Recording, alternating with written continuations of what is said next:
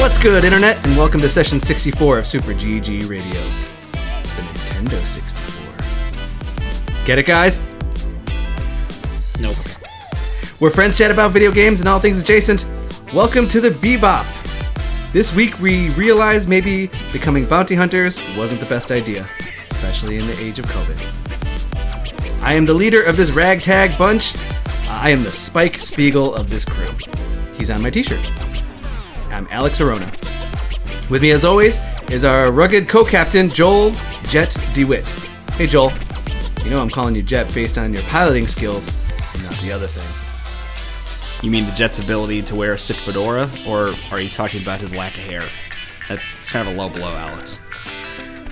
Whoa! You know I meant the fedora thing. I can't ever pull them off. I obviously think of you as my equal. However, our, our other co-host, I think of him as much more of a Faye. It's Eric Getty Gettinger. Hey Getty, are you using that cam to stream yet?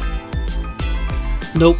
It actually turns out that my cell phone works a lot better when we're streaming Magic on Sunday nights, so Show me some fucking cleave!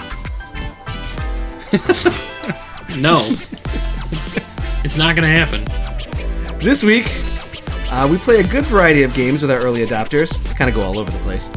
Get space shootery in the backlog blog, and there's tons and tons of wackiness in the news. So, there's no time like the present. Let's get started. With early adopters, where we talk about alphas, betas, and games I wanted to try, but Joel already wants to discuss. First game, Jet Lancer. Joel, you have used your abilities as a writer personality extraordinaire with your charming wit to be able to get yourself a code of Jet Lancer. Uh, a couple of those words at the start are true. Yeah. Um, so That he's a person? I am a person who writes things. I'm I barely have a personality, and uh, I lost track of all the other blathering you went on about. Um, Hey, pieces of paper can be charming too. Okay. Um, Jet Lancer is uh, is like uh, Top Gun meets Knight Rider with a bit of an anime style to it. So, uh, it is a shoot 'em up where you are controlling the airplane and you've got these interstitial story sequences between your individual missions, sort of giving you the idea that you're kind of like a not really a pirate, but kind of a contractor. Uh, the the name Jet Lancer kind of works well within that, right? Okay. like like freelancer. but uh, you play this girl pilot who uh, works with a captain of a ship who is the captain of your, I guess, uh, um, aircraft carrier, and you go around doing missions for different parts of the world, and each mission is this contained space on a 2D plane uh, where it's like north up, south down, east right, west left, uh, and it's in a constrained space where usually south you go down far enough you're going to hit ground or water and anywhere else there's these invisible walls eventually as you keep flying around. Uh, but each mission has its own individual objectives while you're flying this plane. So some will be just sort of take out enemy combatants in the sky and there'll be uh, other jet planes that you're fighting off against. And some of them will be things like uh, dis- disa- disable these cell towers. So they'll have these cell phone tower type things looking with a radar around it, and you have to sort of be flying within that space to fill a gauge that confirms that you've disabled the cell tower. And it uh, so it's a pretty varied mix of missions itself. How are, Uh, you, are you getting the missions via cutscenes, uh, just conversations back and forth, or do you select the missions from a menu? So it's it's from a, it's it's from a uh, overworld. So the overworld itself, well, it's kind of blocky and chunky in a way that I don't like. Uh, the the mission story stuff is spit out through text dialogue back and forth with these uh, profiles of the different characters. And again, it's the characters have the sort of like anime drawn facial expressions and style and stuff, and uh, the overworld menu area looks kind of voxely, like that kind of Minecrafty look as you're driving around. So it's not all that appealing. Uh, but you get in the match or the level itself, and it is uh, some really decent pixel art. So the the airplanes and combatants themselves aren't all that intricate or distinct, uh, but like the backdrop is interesting in that uh, the far away uh, horizon looks like this sort of nice scene using that pixel art to try to draw the background, but f- the foreground leading to that background has a sort of weird flattening look that's trying to stim- uh, simulate a 3D plane. So, like, you think about like uh, you remember F Zero for the Super NES. Yes. So, like the way that the the plane, P L A N E, like the plane of field in that as you're driving around in F Zero and underneath the track, it's supposed to it's supposed to sort of like simulate like ground or space beneath you, uh, beneath the track, right? And it goes out into the distance, and it kind of simulates that feeling as you're flying around. It's if, if you are going slowly or pausing the game and you look at and scrutinize it, you can see that the actual design of it isn't that intricate. Uh, but if you're moving, like in this game, and everything moves really fast when you're flying around, uh, it moves so fast it becomes a blur, and it kind of just creates a neat effect as you're flying around and seeing that in the background. So there's some real good motion motion blur. Yeah, yeah. So it, it, it does a good job of taking a limited uh, art style and uh, putting an effect to it that really makes it interesting looking. Uh, for the few moments you can really peek in the background while you're playing, because the aircraft that you're flying is very fast, and you've got a uh, a booster and then like a hyperdrive that's different speeds, but the hyperdrive thing will have like a meter that burns out if you use it too quickly. And then you have a regular shooter weapon, and then you have a special and like an ultimate weapon. Mm-hmm. And the defaults are these uh, homing missiles. So like the the special weapon would just be like shooting one at a time, and then you wait for them to refill. And then the ultimate was like a barrage of homing missiles that would just shoot out everywhere. And as you go on the game, go on in the game, you will actually unlock new abilities and things. So uh, you can unlock new uh, special moves or ultimate moves. So you'll have ones that'll be just like straight shot missiles instead of homing missiles, but they'll do more damage. Uh, ones that are sort of like you know dropping bombs, like you're being a bomber unit, like just dropping it southward. Uh, other ones were ones where it's like you. An ultimate I used to get past the hump midway through was ones where you release drones and they sort of fly in space in a spot and just shoot all around you as autonomous units. So uh, a lot of different neat varied weapons, and then there are different perks. So uh, you'd have a perk system that you unlock, and there would be things like, uh, of course, like raising how long the meter lasts for something when you're using it, or the cooldown effect uh, until you can use your ultimate yet. Uh, but then, weirdly enough, one of the other things too was an autopilot that would prevent you from hitting the ground if you dove towards the ground. So if, I didn't notice that was a perk until partway through, and I noticed that I kept on diving down, and it would auto correct me eventually and swoop me back up, and I found it was kind of weird. But I found that perk and I turned it off, and I was like, hell yeah, this is what I wanted. Because a lot of these games, when it sort of forces you uh, away from the ground, it kind of irks me because I want that kind of control. It's kind of what bothered me about No Man's Sky uh, when we played that. Oh, really? The No Man's Oh, yeah, when No Man's Sky takes your control away and you have to land, Yeah, it yeah. lands automatically. Okay. Yeah. So so I found that cool, but then I got to a boss battle, and this boss battle was sort of like a, a mechanical uh, dragon, like one of those long and thin dragons that are sort of like floating around like that and going up and down into the water. And I quickly realized that like there is a legitimate like drag to if you're trying to turn down and glide up and figuring out the right angle of actually like calculating for that drag so you don't just float straight down into the water or into the enemy that way because you didn't account for how much time it would take for the turn to actually happen. So uh, I, I did turn that back on for that one, but uh, yeah, I I honestly have uh, nothing but nice things to say about this game. Uh, if you liked the idea of doing a shoot 'em up, has a little bit of bullet hell to it, but I don't think it's insurmountable. Just a little tough.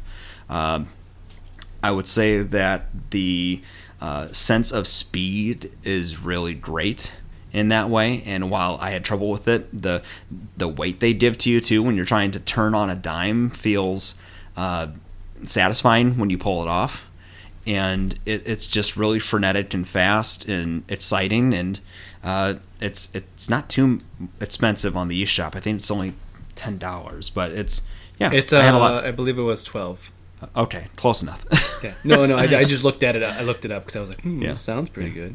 I mean, if if you're into shooters and uh, you can give it a couple missions to see if it uh, piques your interest, I suppose. But uh, it, it, I was very pleased with how this turned out, and it was something that caught my interest by uh, some gifs I saw floating around on Twitter. But uh, yeah, I, I took the opportunity to play it, and I, I think it's totally worth a try. How, how long do you think it is? So I played a total of. Uh, 36 hours. I was gonna say seven or eight hours, honestly, but but there were parts where I got stuck and was really banging my head against the wall. It's it's a total of thirty missions, uh, and each mission theoretically can only take you like two to five minutes, usually depending on whether it's a boss battle or a pretty straightforward thing. But uh, I think I think uh, part of the appeal too is that you get rated for each mission based on your ability to complete it in a timely manner, as well as optional sort of like side uh, objectives that you get points for too if you get them. Yeah. Uh, so there is an incentive to replay if you're enjoying yourself. And uh, I mean, you, you know how I feel about games a lot of times. If it feels good to me, that that is the act of actually just like moving in the game feels good. That's a big driver to what'll make me replay something till I 100% it. So Is that the plan? I'm gonna keep picking away at it. I mean, I- I've Yeah. I've had a lot of fun with it, and it is the perfect kind of like I'll turn it on, go to the mission I want to play, give it a two or three match try, and if I beat it, great. If not, then I put it away. So I- it, it is it is the perfect kind of like pick up, put down game. I'm in the market for a new one, so Mhm. I, I can definitely see this uh, being picked up and taken a look at. I'd be curious what you think about it. notorious Alex Time Wasters. Alex Time Wasters. I can always use more. It's not like I have enough time, really. it's it's almost like you're trying to avoid paying twelve dollars for something that was on Apple Arcade already. Talking about me wanting to buy what the golf. I'm not signing up for Apple Arcade. I don't care who you are. that was Jet Lancer, uh, a game Joel says would be a great time waster. Now in my shopping cart. Uh, now bringing Getty into the fold here, I got us a game called Neverinth. So, well, before this, me and you played the beta test. What was that anime Dark Soulsy game? Code Vein. What uh, what was that called? We beta tested it for a previous episode. Was it Code Vein? Code Vein. Oh, It was Code Vein. Sorry, I think I cut out there. Code Vein. Before Code Vein, Neverinth has kind of been on my my radar for uh, at least a, uh, I want to say nine months, and it is Really? yeah. It's been a it's been kind of kicking around for a while. They they kind of went early access before like with like one level, and I never took the plunge, and I thought it'd be a good time now because they had a free demo, and uh, even just early access, it was relatively cheap. I think it was fifteen dollars and it tries to do the anime Dark Souls, but it does. And and this this may be coming off a little bit harsh. This is just me. It does feel a little uh, Xbox 360 ish. Yeah, I could definitely see that. It's not the most fine tuned graphically, and I think some of the controls are a little clunky still. It doesn't have that polished or clean feel that you would get in like Bloodborne or even uh, when we played Code Vein. I got a secret for you guys. Yes. PlayStation 4 games will feel clunky and old once we did a PlayStation 5. yeah. no doubt. But this is this is supposed to be a newer game. Yeah, it, it's it's again early access, and so it's kind of one of those things that like I I'm still up for taking a look at this and seeing where it goes. I do like to follow up and see if games progress as they get closer to release and eventual release. If you look at our Twitter feed, you will see uh, games that we've talked about on this podcast getting hyped about later on. We always want to make sure we bring these, uh, bring more exposure to these games as they get closer to release. And in this case, Code or not Code Vein. Yeah, they almost said Code Vein. Never, Neverinth. Neverinth is an anime Dark Souls esque game, uh, and I say Dark Souls esque where you are going through tunnels. There is a bonfire equivalent, which are these statues, and you put points into different runes that will give you, say, five percent defense, five percent, uh, you know, health when you're. If you're, you will get more health, and if someone attacks you, it can freeze them, or you well, will get. Alex, let me let me cut you off for a second Yeah. here. So this is one of the the mechanics that it felt like it was really in need of a fine tune. So yes, you can spend the souls or whatever it is that you're collecting from your defeated enemies to drop into any of these categories, but there's what four different categories and there's five different slots in each one. So it really felt like it was a little overwhelming trying to figure out like okay so if i focus on the health tree do i want more health? Do i want to regenerate health?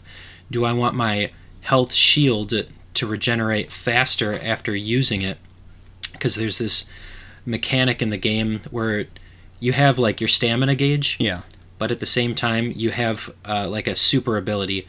So if you use like a super dodge or a super attack then it like blocks off a portion of your health and you have to wait for it to regenerate Do, do you? Yeah. Is it fair to say for Souls games, you more or less have to min max your character stats out to be effective?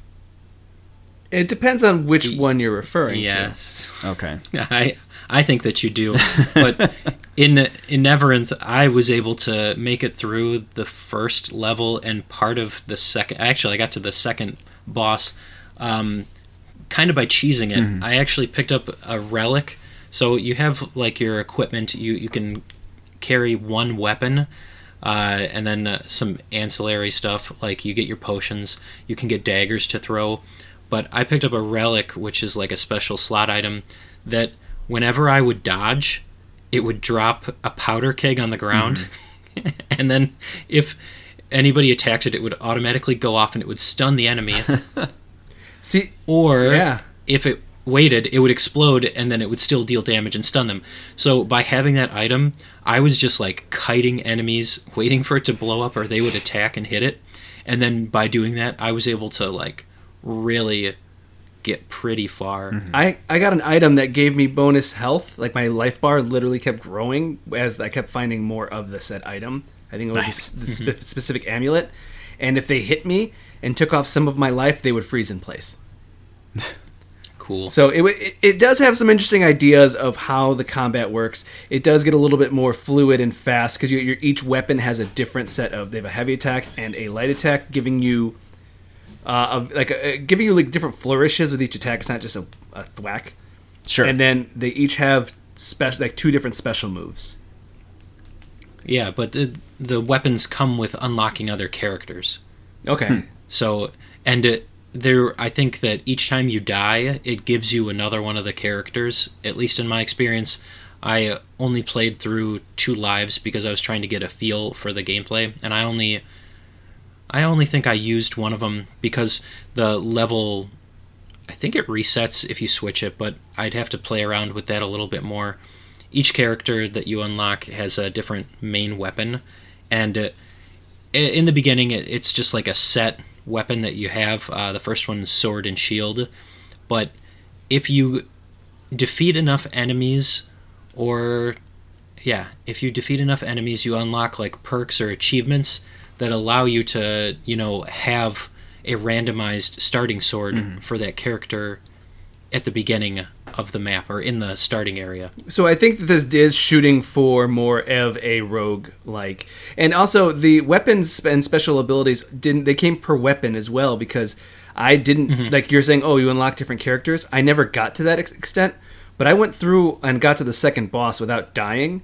I actually just stopped playing because it was getting late, but I had a different weapon and it gave me new abilities. So Yeah, there's like a claymore that you could get, Hmm. uh, and then of course the sword and shield. I'm not sure what the third one was. I think it might have been a katana. So the subtitle of it ends up being uh, it's Neverinth, the never-ending labyrinth. So, Yep, get it. so I think it's trying to go for more of a roguelike, unlock new characters, unlock new abilities, unlock new weapons and runes and the like. It Yeah. it's it's not bad. It's got interesting ideas. I don't think if we've have we seen a Dark Souls game that is a roguelike? I'm trying to think. I don't think I've heard of a Dark Souls game where you're cycling different characters. Because I that that seems like the distinction. Because the Souls games Yeah. I know, you stick with one character. You have your one build that you would do a loadout on, on, and then you select the different skills and abilities with it. Yeah. So Yep. it, it's it's a new idea, uh, something unique, taking a unique spin on this, because even Code Vein was a very set, uh, straightforward story. So uh, Neverinth, I think it it's doing something different, something very unique, though. It does look a little graphically like it's from the 360 era. A lot of smoothness, like everything just looks very smooth. Like all the ground you're walking seems a little smooth and floaty. Like there's no texture to the ground. It needs fine tuning when it comes to the graphics, but I think that they've got some pretty good ideas. I'd probably scale back a little bit when it comes to spending the skill points or the the souls though. It was pretty overwhelming uh, even for I generally don't feel that way in most games, but without much explanation it's just like, "Oh, here you go. Here's tons of different places where you can spend those points." And they don't even necess- necessarily get them right away. Putting points in a rune, you have to get it in a percentage, and then my problem with that was it, they moved. Did you did you have them move on you? Mm-hmm. Yeah, they would change pos- position. So you'd be like, invest in this, invest in this, and then it would just like shift, and I'd be like, wait a second, this isn't what I wanted. I I wasted a bunch of points on that because I was like, wait, that's not. Damn it, that's not the one I wanted. But uh, Neverinth is worth a shot. Fifteen dollars isn't too much to invest, especially in early access, and you want to encourage these developers to continue progress on something like this. So, uh, I'm happy with spending that money to at least encourage development. Now, God damn it, Joel. yeah, I wanted to play this, and I didn't get a chance to yet. I planned these podcasts ahead. Daddy, So we I can, can- we can punt so we can uh, include. No, you want to play Streets of Rage? 4 Let's talk about Streets of Rage 4. No, no, Joel, no, I played no, Streets of Rage no, 4 last night. No, no. See, Alex already played. I played Now it. We have to. I played about two. It. I played What- two levels. I beat up some police Oh, officers. there's my clock again. Is it nine o'clock? Yes, it is. You forgot to turn off the clock. yes, I did. This whole shit ship's on fire. Joel, I was beating up the cops last night. Did it feel good? Did Those like were some big- dirty cops. Did that you feel like a commissioner, big man? that commissioner was pissed. so He was, he was big too. Yeah, he kept power power He's bombing me. jacked. Oh, hey, every cop was jacked. Oh, hey, so I didn't see one donut there. So, Streets of Rage Four is the newest entry in the Streets of Rage series, done by a completely different company, trying to bring back the beloved series. And I gotta say, that music is bumping. That art is fantastic. the the art style is a highlight. Like at the, I remember the initial announcement. People were kind of down on the way it looked, and I uh, I, I didn't see it. I mean, it, they added more effect. There's a goddamn train here now. Yeah. Uh, Where do you live? You're- you're- right next to the train tonight tracks? tonight is brought to you by thunderstorms, uh, clocks, and uh, trains. So, uh, but the style is here is great, and, and they they have a lot of visual effects and flair that really uh, pop when you're doing certain moves or things are happening on screen, and, and a great neon effect to where there is neon or different lighting too. Uh, I I actually I'm a bit split on the music, uh, so and, and I don't I don't think there's any bad music, but some of it is really high highs and some of it's just kind of okay uh, or unremarkable. And uh, you know, for a game like this, where the first, I mean, my, my history with this series is basically I've played the first game to death. I played a little bit of two a long time ago, but uh, sort of never got around to them. But there is definitely a certain sound that anybody who's a fan of the series is going to really, you know, be feeling. And uh, it's definitely the music is part of it, but then also the sound effects that happen in games. Like if you're picking up street food and uh, you know, Oh, you- street food. Yep, you're you're gonna want to hear that uh, sort of uh, ooh wit noise going on when you pick Yep. it up.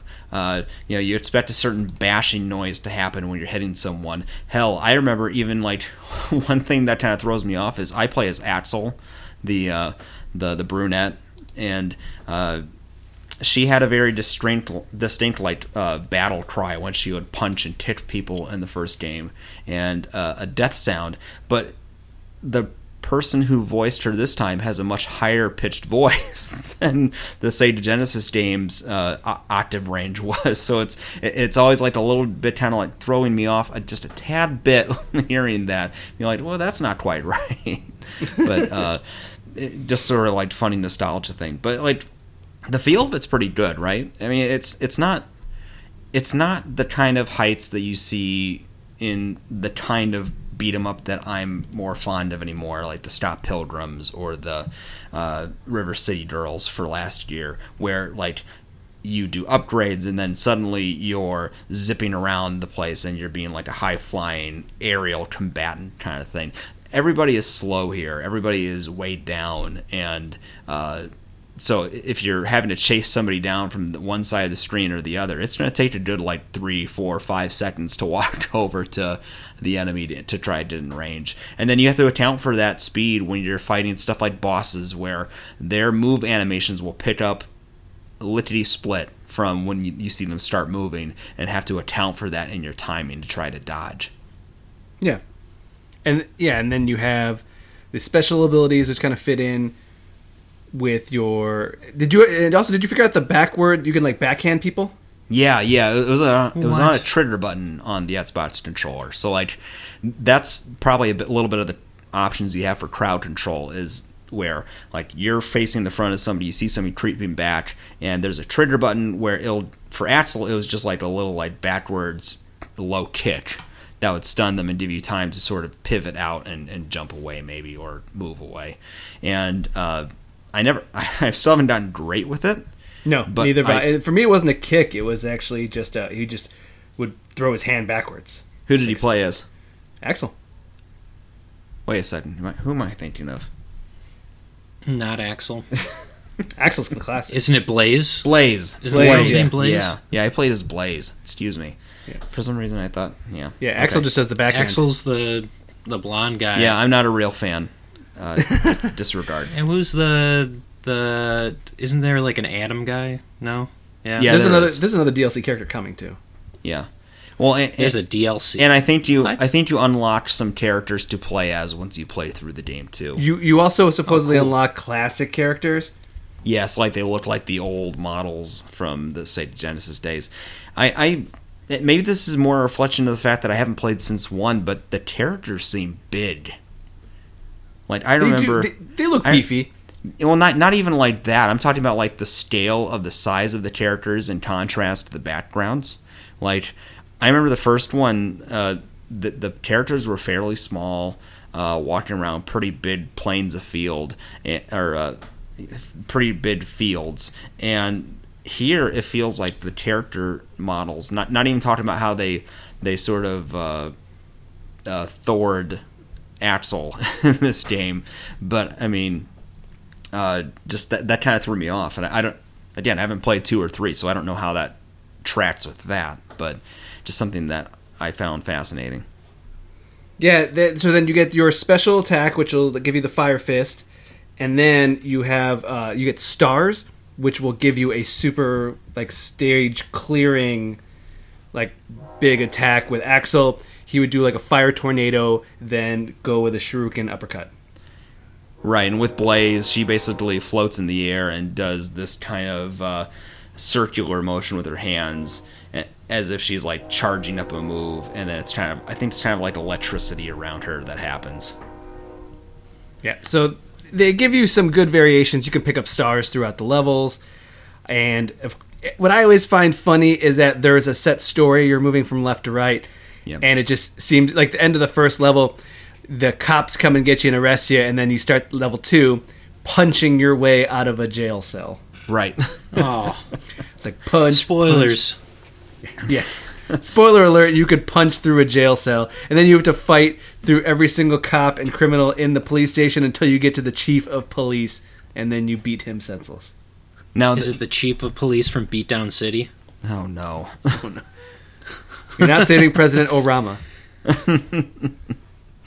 Uh, okay. Uh, uh, the, the the neat thing about specials is that uh, so use like most beat 'em up games, you use your special at the risk of burning part of your life bar. Uh, except in here, they have added a little bit of extra cushion where like if you attack enemies after using your special. Uh, in enough of a combo, you will start to regain that life that it burnt back. And so you can actually use specials and then regain your life back to normal if you avoid getting hit. So it adds a little nice bit of strategy to that too. And uh, Alex, how hard a time did you have uh, power bombing and throwing fools? Uh, I don't know how it worked. I thought I would just have to be right on top of them, and it would just kind of do it contextually.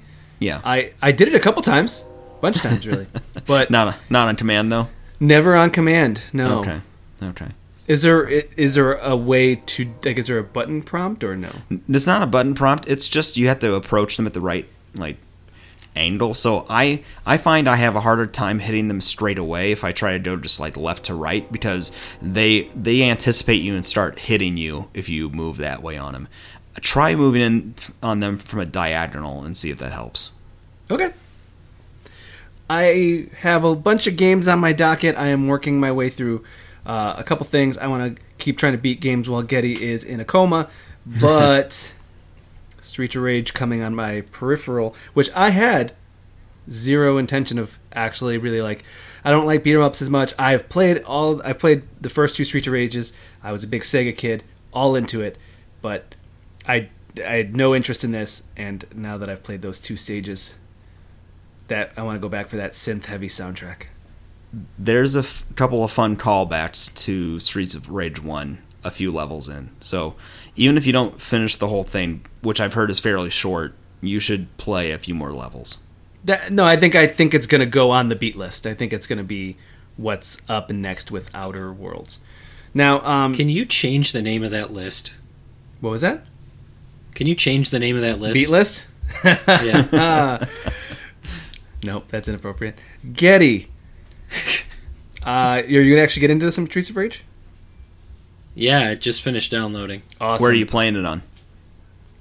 The only place I can. Xbox Game Pass. Yeah. I'm not gonna pay for that. Hey, I hear it's really I mean, good on the I like it enough, I will. We Beth, should like, uh, Beth liked the look of it.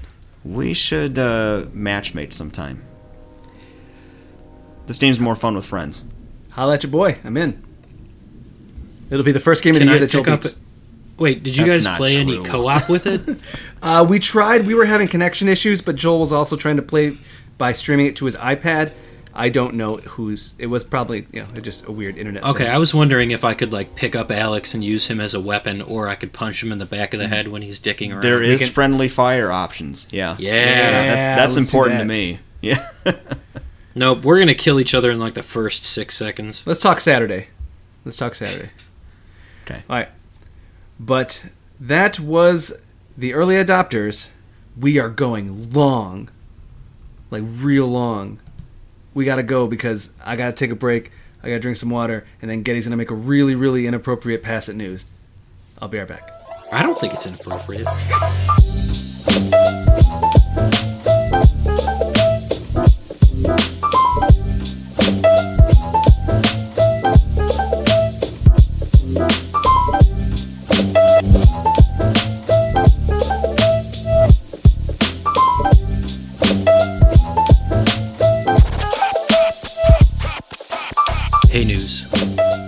difference between you and a hydrogen collider?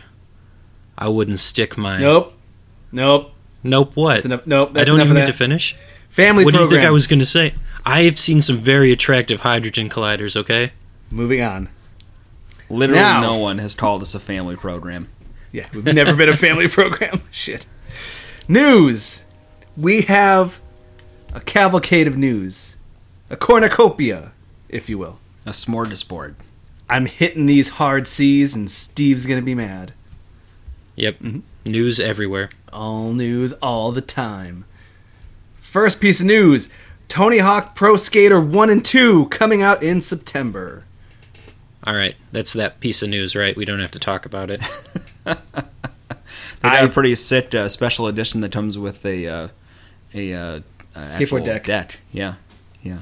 That's I found bad. it. I found it funny that they s- like the headline said some of the music, most Yeah. of the music. Yeah, that's that was my first thought. Was just like, I mean, obviously somebody wasn't willing to be there for the right price, or not at all. But uh, I, I I will feel the omission in that soundtrack if it's not there, the full list. You know.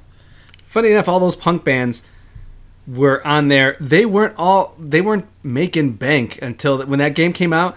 A lot of them came out and said, "No, we made a ton of money off of Tony Hawk. Right. like we, our career was not going as big as Tony Hawk." well, I mean, yeah, it's. I, I don't know what it takes to actually obtain the license of some of those things, and I, I'm guessing it's more a negotiation with whatever record label owns their music than the musicians themselves. But uh, yeah, it, yeah the, the price is right. It's it's forty bucks, I think, for the mix of them, and uh, visually it looks very nice. Uh, it looks a little less. Uh, I mean, I wouldn't say it was cartoonish in the original Tony Hawk, but it, it, it I guess the the newer graphics definitely kind of mutes the way things look to me. Yeah, You know, uh, you said you were having concerns about like the the feel, like the way that players land on. uh, Well, after they're doing it was the more. It was more that the impact uh, uh, when the original game, and I, I'm, I'm gonna say right now, I'm not entirely into this idea. I, I'm a skateboarder myself, and I kind of grew past to the point of loving the idea of like jumping on a car, then jumping on an electric pole, and grinding out and eating a pizza and all that stuff. I kind of more leaning towards sim games nowadays, like Well, Tony. Tony Hawk has always been a arcade game. Oh, with, for- with, no, no, I with a not- state, I- uh, yeah, with, with a skateboarding wrapping, right? I mean, it, I've it's never actually. uh, I'm never saying anything's wrong with that. I that's I that's how I started. It's just that I've moved past it, and now I don't know if I can go back. But watching they they whenever they would land, I would I didn't they didn't look like they were hitting the ground. It just seemed like they were hitting and rolling through like a hill. Even like they were jumping off this building and then they were landing, and it just seemed like nothing phased them. When mm-hmm. and they, they kept going back and forth. They kept saying, "Here's the original, here's the new one," and the new one looked like they were hitting the ground. yeah. But Yeah. one of the things you said was we're not hearing the sound effect. Yeah, you know, I have, in recent memory, I, I become more aware of how much sound is important in the way that things feel. Like, if you're playing a Streets of Rage, you have to have the right sort of, uh, you know, impact sound when you're hitting people to make it feel distinct between a punch and a kick. Or when people hit the ground, you, you want to hear something and not just silence. Uh, I feel like the same thing is for skateboarding like this. It, it, they were doing, uh, I forget which song from the, the soundtrack, but they it was just the music. You know, they weren't playing any of the uh, game audio of how the sound hits, and that I, I distinctly remember in Tony Hawk. Like, there's a very distinct hitting the ground sound every time you're landing, and uh, I imagine that they have to know that, and and I hope they they do because I I'm not sure I'll be buying this day and date or anything like that, but I, I am going to keep an eye on it. Getty, what are your thoughts? Tony Hawk Pro Skater 1 and 2. Let me know how it is. What was that? I said, let me know how it is. Okay. Fair. Fair. Next, this one's just for me. Warframe now has a season pass, and their new season pass, as you level it up, will get you point by point down to an LA noir murder mystery, including finding evidence at crime scenes. You're right. This is just for you. Yep. It's just a, it's a cool idea for shooty space ninjas, which we'll talk about more in the back catalog. I do think it's neat that they're adding a new like mode. Similarly to like, I thought it was novel and neat when Destiny did the whole uh, racing on their uh, what are those vehicles called, Daddy? Sparrows. Yeah, the sp- speeder bike things. Yeah, Sparrows. sparrows. Yeah, Thank Speeder you. bikes. The I'm not they- getting in the middle of this.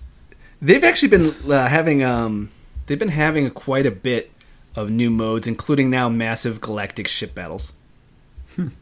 But again, I have not played more than ten hours of that game, so I don't know. Next one, Diablo two remastered, rumored coming within at least a year. That's about it. Yeah. Diablo 2. Yep. I mean, you want to play a- Diablo two again? who was that directed to? Any one of you? Oh, oh, yeah. Th- this is this is one of those games where it's it's the time investment that's the bigger problem than the fun concern. And I, everything that I heard said that the Warcraft 3 remaster wasn't handled great, so I I do worry a little bit about that too. Mm, yeah. Next. PS5 rumored October release. Uh, in-game engine or in-engine. What do you, would you call that, Joel? Uh, Was Unreal Engine demo? 5? The Unreal Engine 5 tech demo, right? Like Yeah. a tech demo. I would call it a tech demo. Like they they presented it like it was a slice of gameplay from a theoretical game. It was this uh, thin adventurer woman uh, with sort of some tribal insignias on her arm and braided hair, going through what I would feel like it would have made sense in a Tomb Raider game. So a lot of taverns with some open spaces in the sky, and then going to some sort of ancient tomb-like places. Uh, they were really showing off more than anything ray tracing, like the the concept of simulating light and the way it comes in and projects and bounces off. Uh, the light rays bounce off different uh, pieces of scenery and illuminate a uh, an area. I, I forget I forget what they called it personally for Unreal, but it, I mean they're they're using their own lingo for what's ray tracing between the the visual light and then also showing off uh, it audio too. Okay. I I, I want to watch it, but I'm curious. I'm like, I should probably show this to Beth, but then also I I'll just wait for her to yawn and then like take a nap. I, uh, I get it. It looks pretty. Games look better now. You know, I I was glib about triangles because they talked about how some statue had 30 million triangles in it or something like that to portray the level of complexity. It was a very pretty looking statue, but uh, I mean, we're so starved for new information on these consoles and and what games are going to look like that I was genuinely uh, interested for at least the first two thirds of it.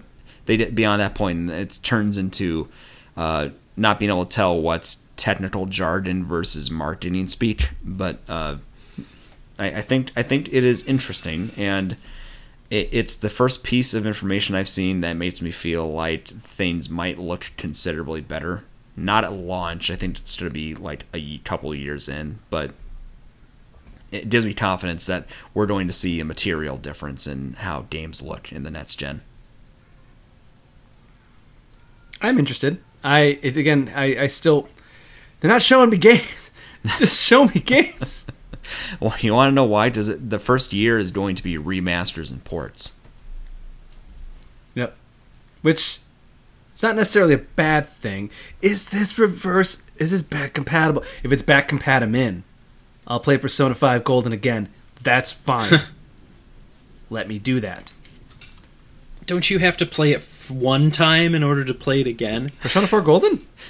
Oh, you said five. Oh, whoops. No. Roy- Royal. Yeah, uh, whatever. yeah. I'll play I'll play Persona 3 again. Let's do that. Let's play Persona. I- Let's just spend got the Persona. next You know what? hours. I never played 1 and 2 and 2.5. Let's do that. I bet you can find a PlayStation Classic for pretty cheap by now. It has Persona 1 in it. Mm, Why, you got one you tr- looking to sell? No. Hey, man. They're real cheap. sell it to me this cheap. is this is my PlayStation Classic. He's gonna offer up. uh, What is it? Neg you. I'm negging him already. Hey, Joel, Yeah. they're worth nothing. Just give it to me. This this is my PlayStation Classic. There are It's many, sh- but it is mine. Getty, shut up. It's a long play. you gotta play the long game. Okay. Next piece of news Evo Online lineup announced. Under Night In-Birth. There's more to that title. I didn't write it down. Yeah. Uh, DBFZ. Uh, yeah, okay. Sorry. I just realized that the shirt I'm wearing still has the paper tab on it. Fantastic. Tekken 7. Uh, Street Fighter 5. Still surprised that's still going. That should have been gone a while ago. Uh, Soul Calibur 6. Granblue Fantasy Versus. Getty, you're familiar with that one. Oh, you know that I am. Samurai Shodown or Sam Show, and bonus open tournaments for anybody willing to enter Skullgirls, Killer Instinct, Mortal Kombat 11 Aftermath, that's their new DLC, with Robocop, nice. and Them's Fightin' Herds. Them's Fightin' Herds. We're gonna play them's fighting herds, right? I don't know if I want to play. I told you we should play Meme Animal Fighter. Just No. Meme- Them's fighting herds. Meme Animal Fighter looked like the superior Animal Fighter joke game. But what's missing, Alex? A Herds? clever name. I meant from this lineup. Oh, no Smash Brothers Ultimate. Wamp wamp. Joel, how do you feel about that? I don't care. Yeah, you tell him. Yeah, you tell him. fuck you, Nintendo. N- Nintendo's Yep. Nintendo's bad netcode for uh, Smash Brothers is my own personal journey. I don't need to bring Evo into this. Uh, I'm excited to see how online Evo goes. Just wait for one person to be like, "Shit, my Wi-Fi cut out." Mom, mom, stop! Get off the Netflix. I gotta Get win ten thousand dollars. Honestly, uh, the United States probably compared to a lot of other countries, some of these competitors come to, probably has worse internet infrastructure than, than their country. So we might be the ones in trouble. Yep, Yeah. that is a fact. That is a fact. Last piece of news. That was a trek. Paper Mario: The Origami King. New Paper Mario game coming out July seventeenth, twenty twenty. This game's got me jacked. Yeah, so jacked. Considering I've never played any of these games. Did you see the accordion arms that he'll have? Yeah, that looked freaky.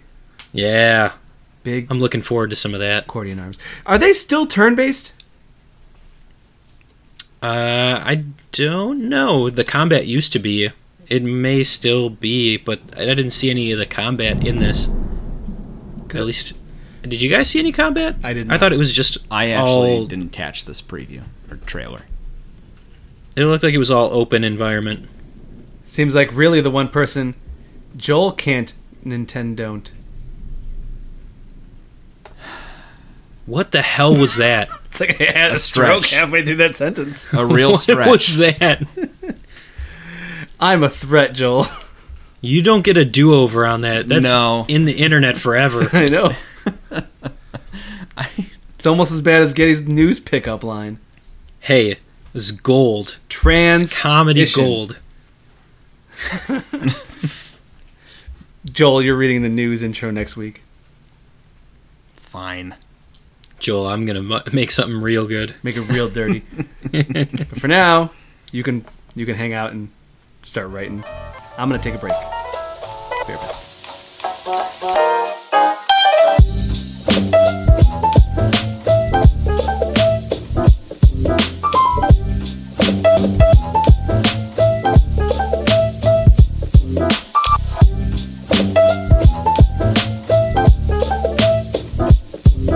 And we're back. Back with the backlog vlog. We played the games we were certain we would never make it around. Oh man, I. T- that got tricky. Finish Yeah, it. well, this transition was written because we were supposed to be talking about something else. So Okay, that's why I didn't make a lot of. We're playing. We're doing something that I've been wanting to do for a while, and Getty has fought me tooth and nail. Screw you, Getty. yeah, well, screw you too. Okay, so I wanted to play the popular loot shooter, spacey shooty guys where you're getting gear, crafting gear, getting tiered loot that's colored to up colored as in gold, you know, purples, blues, that kind of t- colored, tiered. That ki- that sounded bad. Let's continue. yep. We you're a played. train wreck tonight. we we should have. You know, you, you brought more attention to it by trying to clarify than anybody would have Guys, bothered to. This week we played Warframe, Destiny 2, and Anthem, trying to figure out what the difference is between all three of them. And turns out, Alex was right. There's no difference. All three of them are the same game. Daddy has Same no game. Daddy has no time for this. no, he does not. Okay, Literal same game. Warframe is a space shooty ninjas, Destiny space shooty Halo, Anthem space shooty Iron Man. But the length of the missions, how you do the missions, how you get the gear is all different. But at the same time, it does feel like you get on with your friends, you hang out, you go do a mission that takes, uh, if you're Warframe, two to five minutes. If you're Destiny, 20 minutes. And Anthem, roughly around 10. You That do sounds missions. right. You go from point A to point B, fight some mobs, go to point B to point C, fight some more mobs, and then eventually fight a boss. That's roughly a pretty good distillation of what you do in those games. Mhm. Uh, talk to vendors, who then give you loot and quests for more loot, which you upgrade and get power levels. Now let's let's start with the most recent one. We recently have been playing Anthem, uh, multiplayer Mondays specifically. Getty, Space Shooty Iron Man. What are your thoughts playing Anthem? I think that is a very accurate interpretation of it. Space shooty Iron Man. So the distinguishing factor in this, instead of having different classes like you might have in the other games, is that the suit that you wear, your javelin, Mhm. that is what distinguishes you from one person to another. And the diversity of abilities, at least that I saw, only. So I have I had unlocked a second javelin, but I hadn't used it. I had the storm javelin, and that had several different abilities that you could replace and change your attacks into something else. So while I feel like the amount of weapons that I was seeing, because we were doing relatively low tier stuff, seemed to be the same, at least the abilities that I was getting that were dropping, there was a little bit more to do there because I could have like a lightning melee attack, or I could have one ability where um, I would shoot ice out of my hand and then it would freeze the enemies, or I could change it up so that it was shooting like fireballs out of it. The biggest thing that I felt they did well in this game is flying. yeah, absolutely. You do the full Iron Man hands out, just flying through the air. Uh, they give you an overheating mechanic where you can overheat if you do it too long, and they put strategic waterfalls to cool you down in a lot of spots. But I just, I don't need, I don't, I don't think it needed a, a an overheating mechanic. I think they should just let you fly. What do you guys think? I think that they have to limit you in some way. They they do are they see here's where it gets kind of tricky because while it tries to have a story, at least for the two three missions that I was able to play, it's really heavy into the story, and I'm sure there's a lot of more that you could read by picking up the different items in the environment to learn more about the javelins and the fall of society and why everybody lives in this hovel and whatever the hell a cataclysm is.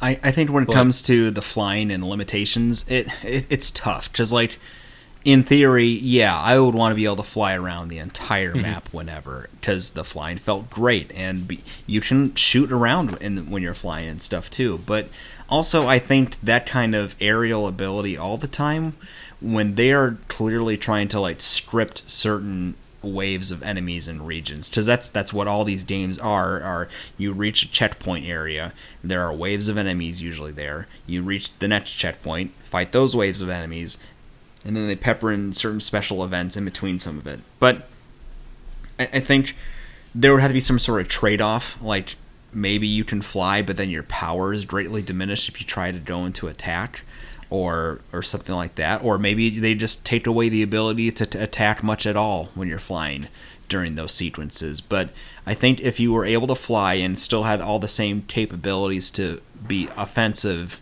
the way you are on the ground the way you are in this game then it is tough to justify that if you're trying to level off like the difficulty in a way. Because i think it could be game breaking in a way. Yeah. There was a mechanic. We actually did a seasonal event. A lot of these have seasonal, regional, or uh, just different holiday events. And we did a seasonal daily event. And in that case, there were items that you needed to pick up and bring back to a checkpoint. When you picked up the item, it took away your ability to fly. So the game does dabble in the idea of taking away your ability to fly, and that makes more sense to me than having an overheat function to make you go and sit in a pool of water for a like a two second delay and then moving on. It it, it stops the action Yeah, in a way. I, I guess in the limited time I played, because we I've only played that hour and a half we played. It, it didn't nag at me enough because the sequences we were going through, you could string together flying, dropping down, doing like a power walk, glide run thing you do, and, and then let it recharge during that, then jump back in the air and sort of hopscotch around like you were almost Spider Man. Uh, I think it, it, I just see it getting grading over time though. Uh, I, I do want to say like uh, A plus when it comes to customizing your the look of your javelin.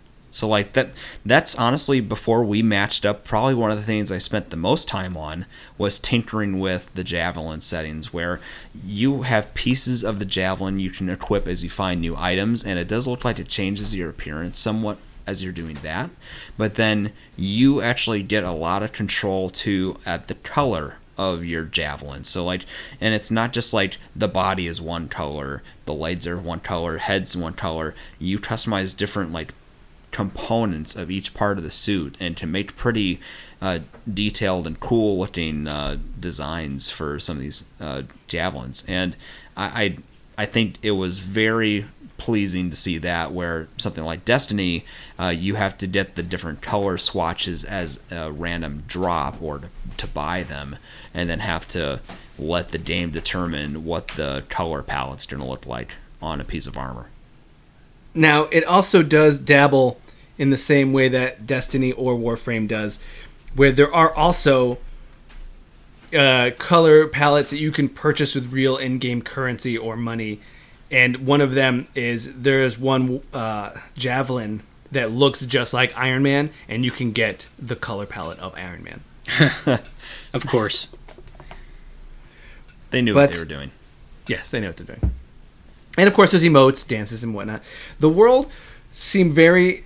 The world that you play these missions in seem very open, but from my understanding, the amount of missions there are in the exam is very short.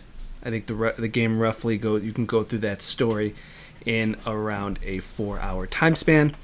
But the hub world, the main town where you're going through and getting your missions and talking, it's slow. You you are at a, a very wa- slow walking pace, and when you talk to somebody, I guess this this could be a, both a good or bad thing. But when you talk to somebody, you talk to somebody.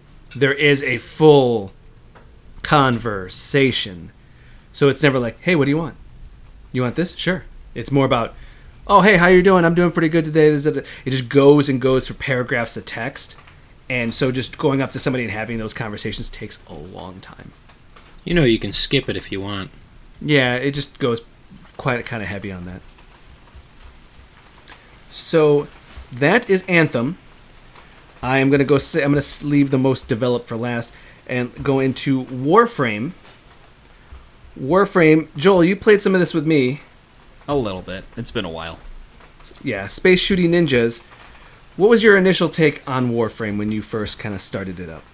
Uh, a mixture of nostalgia for like uh, the Eiffel 65 uh, music video for Blue, and uh, some old music videos that had that sort of like uh, 90s veneer of what they thought future alien tech would look like. I could see that. Okay.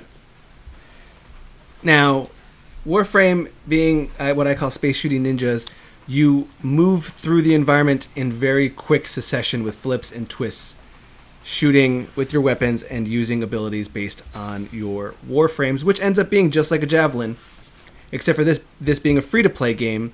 You have to grind the parts and build them one by one to build a new Warframe, each one having time limits of up to 12 to, 4, to 24 hours. Getty, you played a little bit of Warframe on your own. How much did you, did you play enough to get like a feel for it, the movement and speed? Yeah, I played through maybe four or five missions, Mhm. and uh, one of the things that it definitely does different and adds a little bit of flavor to it is that the the missions there's some diversity to them, but it also has you doing different things inside of the missions. Like you have to, if I remember correctly, run up to a door and try and hack it or try and hack through a security system by doing a quick mini game in order to progress. And even the different ways that you can make your way through an area are pretty good. Um, one of the things I couldn't stand is that crafting system and spending all of that time working on like one thing after like grinding out 50, 50 boars in the forest. I then had to go to my ship, which I didn't unlock fully in order to start progressing a weapon that was going to take me forever to make. It being free to play, they yeah they have to put some Yeah. sort of way to kind of get the currency, which they do give you currency, uh, kind of to start, and you can also trade it with other players. So players can just give you in-game currency that you uh, could also spend real money on. But it seemed like the there were a good amount of weapons. Um, the melee was very quick. I think that's part of why you get the ninja and even the movements. The way that you're able to like jump. I, I take it you're kind of getting at the fact that you can't fly, but if you do a running jump, you can go like really far, like Yeah. obnoxiously far. it doesn't make a whole lot of sense. You're just like flying through the air, pointing your gun at stuff. I, Yeah. I found it all really unwieldy. Like, and, and it might have been a reflection of how much I didn't play this game outside of our time together. But uh, I never got a great grasp or handle on doing that and not feeling like I was flying all over the place. Oh, that that's a fair assessment. That's a fair. It does. I have found that I've jumped off a cliff here or there myself. What what I do like about it though is that how much there is to Warframe because you level up your game character by mastering weapons, mastering Warframes, and each one has these varied abilities where you can get one that will summon tentacles out of the ground, or create electrical storms and stun everybody in the area, or just send out a healing beacon. There's a lot of variation, but they have moved a lot towards games like Destiny where they have a big open area that you can just explore and grind materials for and do dailies. There is uh, hub worlds with cities where you see NPCs and cutscenes, right? Joel, you saw the the initial cutscene for that one robot slave area Yes. that had a full song to it, that like introduction. Yeah. it had a whole production for sure. so for me, I think I, I like the fact that there is a lot more to it, and like Getty said, looking at your upgrades and crafting, it is overwhelming. Now, just to kind of bring this all full circle, the one that has had the most time, the one that has been developed the most, and has expanded the most from its initial inception, Destiny 2, Space Shooty Halo. Are, are we really going to break down Destiny 2 here when we've had, like, half our episodes be about Destiny 2 and no, what's been happening? I don't think we need to. No, what I what I more want to talk about is I want to talk about Getty. uh, You've you've taken have you been you haven't been playing Destiny two in a while, right? I, you know me, man. I got like no time right now.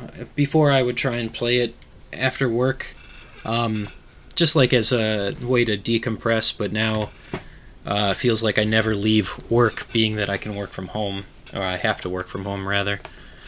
So uh, I uh, haven't been doing much of anything in the newest season.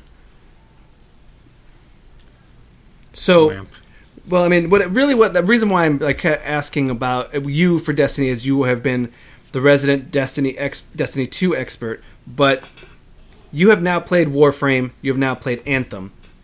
What do you think Destiny 2 does different? Doesn't have to necessarily be better because it's not about what it's not about what is the best because we are obviously no experts in any of all this. But what does Destiny 2 do different and well? I think that you just it's as simple as the guns. The guns? The guns, the variation of the different guns in uh, the game, it's the whole culture in a way is revolving around the weapons that you pick up in Destiny. From the beginning you get pretty standard stuff, but as you progress, you want to be the person that has like a, a god loadout, as Steve likes to call it, where there are these guns that they are just superior. But the way that you can customize your character, it's nice. It's the way that the guns feel, the way that you shoot them, and just the variety. Like when they introduced bows, I was like, mm, I don't know about that, but actually, I love the bows. Uh, it there's some really bad guns.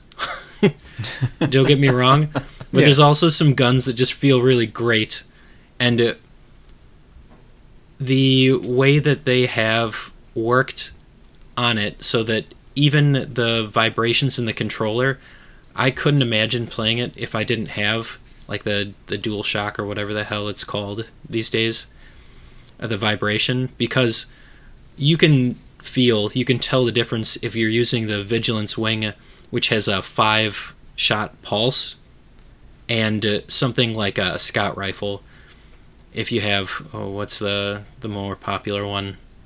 God i i haven't played in forever like the jade rabbit that's more of a single fire scout rifle and it has like that kick that you feel whenever you shoot it You know, I, w- I will give testament to that. There is nothing that I have experienced in any of these games, and a lot of games since, that feels as good as a Destiny headshot. yeah There's something about it that, and I'm pretty sure that it's aim assisted. Like, you're not, I'm not that dead on targeting. Trust me, I've played enough Apex to know that I am not good at headshotting. But Destiny helps. Well, there, there's there's sort of a little bit there's sort of a pop too when you did a headshot in Destiny, right? Like so, some enemies, their heads will literally like explode off, but uh, there, there's a snapback and, and a pop feeling that happens when you shoot and hit on a headshot. That's really Yeah. satisfying. and you even hear it in some of the deaths that happen with the the enemies. But I'm I was gonna say for that Alex, like there is a little bit of aim assist, but there's also again I'm gonna go back to the the one bow that I love. Uh, was it like the Queen or the King's Ender or something like that? Mhm. God, I just feel really bad. Uh, that one it has the see-through wall ability, so getting those headshots is the most like gratifying thing ever. For somebody thinking that they're going to sneak up on you and instead they get popped right in the head because you can see them coming around the corner. Destiny, yeah, it just it has a feel to it. It definitely has something the way that it handles. Even, you know, I like a lot of the movement in all of these games, from the the the cool twist jumps of Warframe, the flying of Anthem, but Destiny's jetpacks. They're, they're something like. I can play Destiny right now. I I will not play Destiny for two years. I'll hop into Destiny and be like, oh yeah, these jetpacks real feel real nice. Hmm. So I, of all of these, Destiny does have that feel of something special. Now I mean, get you don't need to. Yeah, if we could go hop on at any time and it's going to be the same. It's basically the same game that you and I played, or even Joel. Yep. In a way, the iteration of Destiny One. It's all still there. You played it once, you know what you're doing. now, uh, Getty. I know you're die hard. You're tattooed up Destiny. You're gonna stick to Destiny. You think if, there if there ever if there ever was gonna be a Destiny three, I'm You're all in. not tattooed up. I have a tattoo. You have a full making- sleeve. you making it sound like Peter Dinklage back tattoo. It is just Peter Dinklage's face. it's not a thing. You have wizards from the moon tattooed above your groin. He has a ghost tramp stamp. No, I think Wizards of the Moon would be really funny. Like Across your chest like Thug Life. no, like right above the crotch. Oh, right above the crotch, yeah. Yeah. Uh, Joel, did you have any final words on Destiny 2? I thought you were going to say something. No. Okay. now, No. Getty is hardcore Destiny. Joel, any of these that you think that you will continue to play? Uh. Hmm. I, I mean, uh, most likely would be Destiny and maybe a little more Anthem, just because I don't know if I've gotten my complete fix of loot shooty Iron Man. But uh, I, I would say as like a mainstay, if I were to go back, yeah, probably Destiny. It- Just the the Halo feel is still inherent in that game, even with the extra abilities and. Uh, character types that they added throughout. It, it, it still at its core feels like a Bungie game, and Bungie makes very good shooters. So Yep. Okay. And uh, I've played enough Warframe for it to start making sense. To the point that a lot of the, the nuance and complicated stuff isn't as overwhelming. Though, once you get past that, there's a lot more stuff. Did you know if you play Warframe backwards, it turns into Destiny 2? Kinda, yeah. Kinda, yeah. Except for it's free, and all the all the DLC's free. So I think I might stick with Warframe. Like I, that, me and Steve are already kind of planning on playing some Warframe. I think tomorrow. Money is an imaginary construct, Alex. Yeah. So is time. No, that's very real and very scary. So with that, let's close out this backlog blog and move on to one last thing. One last thing where we give one last sentence, one last statement for us moving into the weekend and to send you, the listener, into the weekday. For me, I've been doing some corn cleaning. I'm going to, at this exact moment, finish this podcast and go and test out to make sure my PS2 and hard drives are all working. And I recently found a copy of Paper Mario I didn't know I had. Bought it at a flea market for $5. Never tested it out. Turns out it works! Great. Uh, maybe it's time to give that series a shot. Joel? I uh, I don't know if I'll be bringing this in a future episode, but I have been playing a little game called uh, Lonely Mountains, and it is literally just like you as a biker going biking down some trails on a mountain. and trying to hit checkpoints on the path along the way. And, and there's no music. It's not like action packed or anything or bombastic. It is just like nothing but, but the sounds of nature while you're flying down this mountain. and it, it is weirdly calming and serene. And if anybody needs something like that right now, uh, Lonely Mountains Downhill is your game. I'm, I'm looking at it now. It looks a little like Trials. Does it play like Trials? Uh, no, it doesn't. You're, you're working in a 3D plane, and it's not like I mean, there's a timer, and you can race for high score, but the end goal of the main levels is just to get to the end, and it, it is like trials in that you start at your checkpoint each time you flounder and fail, but it is a lot less stressful and, and high octane the way that trials is. Okay. We'll look for that for a future episode. Getty? I received a gift from Alex today. It is a video game called Anime. I don't even think it's Stranding. I think it's Standing. Yeah, It's standing. Yes. Anime Standing. This is not your typical H game. It is a knockoff of Death Stranding. Please, if you're listening to this, go to Send help. Steam and check it out. It is 99 cents. I have not accepted his gift yet. but I probably should. It's your thank you for letting me borrow the PS2 cords.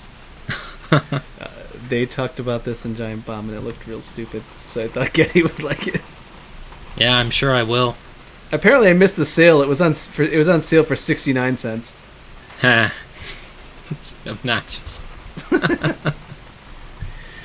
and that will be it for this week's Super GG Radio. Before we go, you can find us on Twitter at Super GG Radio and twitch.tv slash Super GG Radio, where, uh, you know, this podcast, I may have been slightly distracted. I've also been watching Keeping It Together with Sam and Kevin. Those guys are real funny, and every time I'm watching their podcast, they have, or their show on Twitch, they have party lights going on, and Darude, uh, Darude Sandstorm playing in my head. Joel and Kelly have been moving out, which looks like a great time. And I've been playing some Anthem on multiplayer Mondays. Might switch it up to some moving out as well. We will see. So let's, let's see what Beth wants to do. Getty Magic the Gathering going to resume this weekend? I believe so. Okay, let's see some games going. Are you actually going to watch? No. Thank you. Joel might watch though. Joel, would you watch Magic the Gathering? Somebody needs to remind me when this is happening. I'll send you a text. Thank no, you. guys, all of our shows are secret shows. All of our shows are secret. Shows. Uh, we also have an interview coming up uh, with Dalton McGee. Uh, that will be posted, I believe, next week. Now, if you'd like to reach us with questions or input, our email address is superggradio at gmail.com and provide a review on iTunes or the smash, wow, smash match lag of your choice. Got me on that one. Good work. Alex, go to bed. Smash match lag of your choice. Thank you for listening. GG Joel. Good game. GG Getty. GG. GG. GG. Good night, everybody. Rain noises.